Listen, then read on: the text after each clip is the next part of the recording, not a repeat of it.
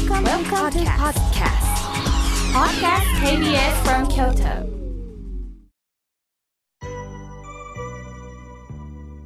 それではこれより皆様方からたくさんのメール、おはがきをいただきました。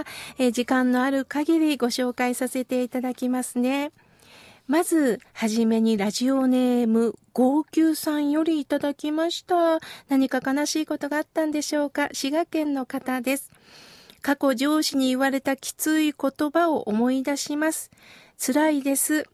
50歳にもなってこんなことを言ってはいけないですよね。情けない話です。とのことです。いやいや、そんなことないですよ。50年間一生懸命生きてきた中で、お仕事をした中で、そら辛いこともたくさんあったと思います。言葉って残りますよね。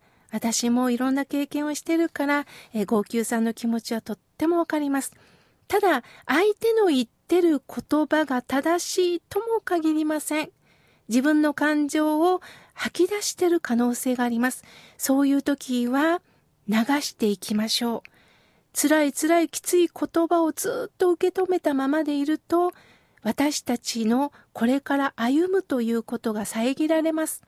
そうではなくって、私を育ててくれる言葉をしっかり残して、そして生きていきましょう。そしてきつい言葉を言う人は、今余裕がないんだな、この人は。こういうきつい言葉を吐き出すことしかできないんだなと思いながら、どうか流しながら、そしてどうかいい言葉に出会って、これから生きてほしいなと思います。続いての方です。え、琵琶湖さんよりいただきました。えー、今、入院中の妻が早く退院できたらいいなと思いながらラジオを聞いてますとのことです。そうですか。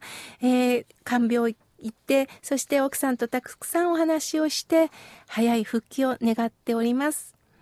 続いての方です。えー、匿名さんよりいただきました。おはようございます。えー、今朝も用事を済ませて妙慶さんの話を聞くのを楽しみにしております。妙慶さん大好きです。とのことです。わあ、ありがとうございます。これだけで私も今ニコーっと笑顔になりました。ありがとうございます。続いての方です。平方市の今井さんよりいただきました。お坊さんとは思えないほど素晴らしいお言葉ですね。お坊さんとは思えないほど、あ、そうですか。なんか面白い発想だなと思いました。あのお坊さんという仕事は、お経のお言葉を分かりやすく伝えるという役目があるので、えー、偏らないように、あの、これからも一生懸命柔らかく伝えていきます。ありがとうございます。えー、続いての方、ラジオネームつれづれ草さんよりいただきました。えー、先日健康診断で、えー、胃カメラ、そして腹部エコーで自分の体の中を見ることができました。お医者さんからこれが肝臓で、これが腎臓でって説明を受けながら、とっても新鮮でしたとのことです。昔では考えられないことですよね。でもこうして内臓が一生懸命動いてくれてる。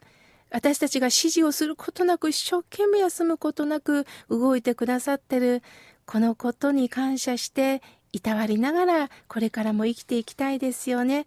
普段見えないところにしっかり目を向けるっていうことは大切ですよね。命が私を生きてくださってます。さあ、続いての方です。え新潟よりメールをいただきました。妙慶さん、いつも、えー、ポッドキャストで聞いております。えー、京都文字までは行けませんけれども、いつもお楽しみなんですよ。えー、稲村さん、ありがとうございます。続いての方です。え山口県よりメールをいただきました。菊江さん、ありがとうございます。えー、法話を聞いて本当に涙が止まらないんです。私の孫が生後50日で突然お浄土に帰りました。その中で、妙慶さんの温かい言葉を聞きながら励まされる思いです。決して一人ではない、そう思いました、とのことです。そうですか。菊江さん、お孫さんを守ってあげれなかった無念さはたくさんあると思います。でもその中から、こうして今私は生きてる。お孫さんの分も一生懸命生きてる。心の中でお孫さんと共に生きよう。そのお気持ちで、ぜひこれからも共によろしくお願いいたします。え続いての方です。え、京都府のジョージさんよりいただきました。えー、笑顔のある人って素敵ですよね。屈託のない笑顔にストレスがポーッと消えるようです。ありがとうございます。とのことです。こちらこそありがとうございます。続いての方です。ラジオネーム、ヒコーネのコネリーさんよりいただきました。はい、かっこいいですね。いつも心を癒されながら拝聴しております。ありがとうございます。えー、私は前、花火大会に行きました。すると、中学生ぐらいの子たちがもう大きな声で騒いでいます。そんな時に、おじいちゃん、こっちの方がよう見えるで、こっちきーっと自分たちのところを開けてくれたんです。びっくりしました。今までこの子たちはスマホ見ながら迷惑を顧みず大声で喋るという固定観念があったんですが、場所を譲ってくれて、そして一気に気持ちが晴れやかになりましたとのことです。そうですか。私もすごく嬉しくなりました。こうやって一緒に花火見ようぜっていう気持ち、年齢に関係なく、みんな人間が持ってるあったかい気持ちがあったんですよね。ほんと固定観念って怖いことだと思います。さあ、続いての方です。大阪府のドレミさんよりいただきました。えー、おはようございます。毎週楽しみに聞いています。北海道、東京と妙慶さんのファンがいらっしゃるんですね。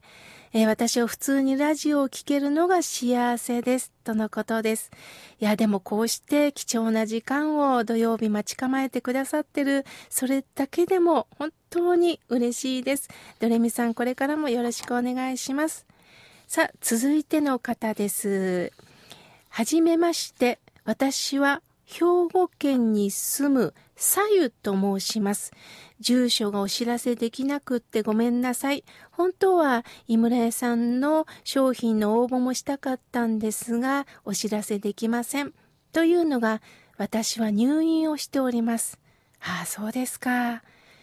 実は看護師さんが、このラジオいいよと教えてくれて、それから毎週の楽しみになりました。四苦八苦の意味が初めてわかりました。意味がわかるとなんだか生きることが面白くなりました。妙慶さんのおかげです。これからも楽しみです。とのことです。ああ、そうですか。看護師さんが教えてくださったんですね。こうして輪が広がる。とっても嬉しいです。どうか焦らずに自分の体に向き合ってくださいね。さあ、続いての方です。ラジオネーム、今日大好きさんよりいただきました。えー、KBS スタジオの公開録音に参加できて念願が叶いました。それからもちろん心が笑顔になるラジオを聞かせていただいております。妙慶さんにお目にかかり、書かれ最高でした。人生はいろんなことがありますよね。私もいろんな病気になって、そしてそんな体を乗り越えて、日々こうして生きさせていただいております。地域のパソコン支援ボランティアをして、仲間の方と笑顔で頑張っていますとのことです。病気を経験なさったあなただからこそ、人の温かみ、優しさというのが倍にしてわかるんだと思います。また、スタジオの方遊びに来てくださいね。さあ、続いての方です。えー、長野 .com さん。からいただきました。土曜のうなぎ食べられましたか？とのことです。そうですね。あの、私は一度だけ、あの、お重をいただきました。ちょっと元気になったような気がいたします。え食べ物のこともね、いろいろ皆さん、どんな食べ物が美味しいかも教えてくださいね。今日もまだまだたくさんのメッセージをいただきましたが、また来週ご紹介したいと思います。ありがとうございました。